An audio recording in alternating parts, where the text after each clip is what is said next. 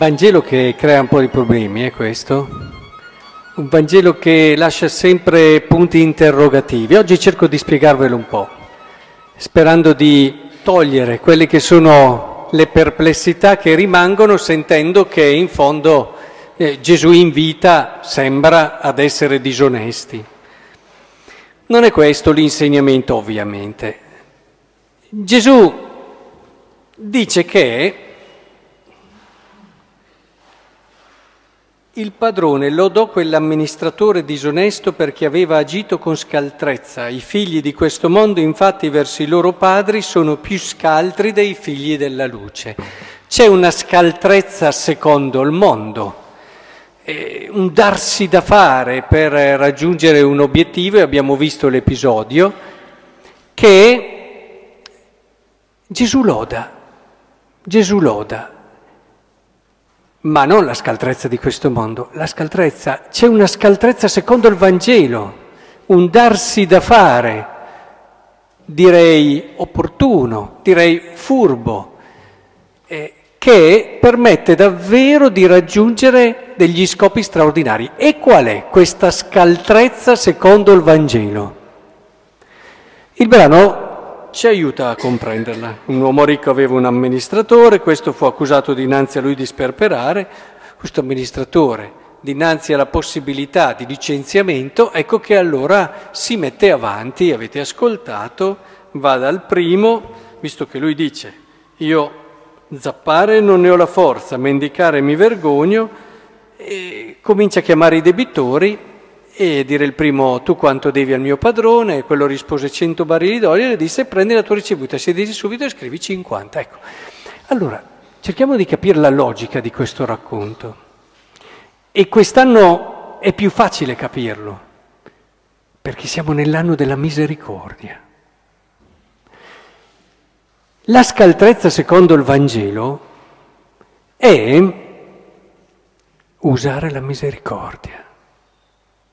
Cioè, andare... Allora, ognuno di noi quando arriverà davanti a Dio sarebbe stolto a pensare di essere a posto. Hm?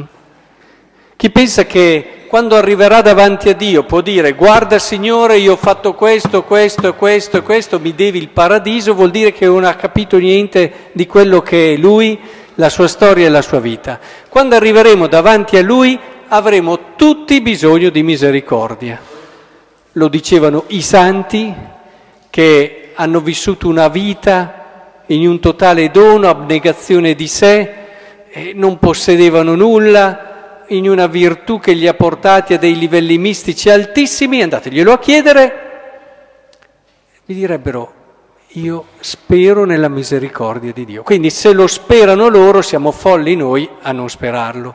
Quindi quando arriveremo davanti a Dio avremo tutti chi per un verso, chi per l'altro, bisogno della misericordia di Dio. E allora un po' come questo amministratore, questo amministratore dovremmo dire, allora mettiamoci avanti, se arriveremo lì, come possiamo fare? C'è un modo. Andiamo dai nostri fratelli e questo se devi 100 scrivi 50 vuol dire cominciamo ad usare la misericordia verso di loro.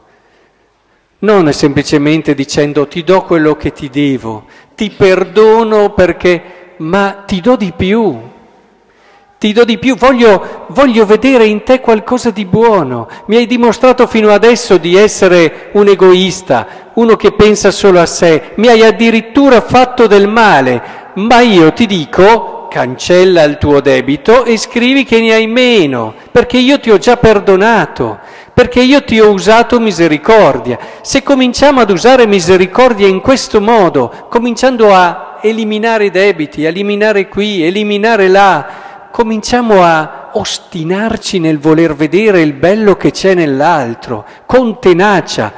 Questo è un essere testoni che fa bene, eh? Con quella tenacia di chi non si stanca di pensare che il fratello può essere meglio di quello che crede di essere, che può fare molto meglio di quello che ha fatto finora. Essere lì davanti al fratello con questa tenacia, con questo voler a tutti i costi tirar fuori le cose belle che ha. Guardate che questo è scaltrissimo secondo il Vangelo. È l'unico modo per mettersi al riparo quando arriveremo davanti a Dio, perché la misericordia avrà sempre la meglio nel giudizio. Ce lo dice la scrittura. Sapete che i santi hanno sempre detto una cosa chiara. Quando non sono sicuro nel giudicare il fratello, preferisco sbagliarmi perché sono stato troppo misericordioso piuttosto che sbagliarmi perché ho visto e ho giudicato delle cose che poi alla fine si scopre che non aveva fatto. Meglio sbagliarsi nel bene, perché sono stato troppo buono, che sbagliarsi perché ho dato un giudizio troppo severo. Ma è proprio così, guardate, il mondo è pieno di giudizi avventati, pieno. Ciò che rovina il mondo, ciò che rovina le relazioni, sono i giudizi avventati che diamo così, senza aver lasciato il tempo all'altro, senza aver lasciato il tempo a noi. Sono peggio delle bombe i giudizi avventati. Quando arrivano devastano in ogni direzione. È importante che allora viviamo questa scaltrezza la scaltrezza del Vangelo, diamoci da fare, sentiamoci come quell'amministratore lì, tanto quando arriveremo davanti a Dio lo sappiamo, eh, saremo mancanti. E allora diamoci da fare, riempiamo di misericordia la nostra vita. E allora vedrete che quando arriveremo davanti a Dio sarà Lui il primo a correrci incontro e ad abbracciarci.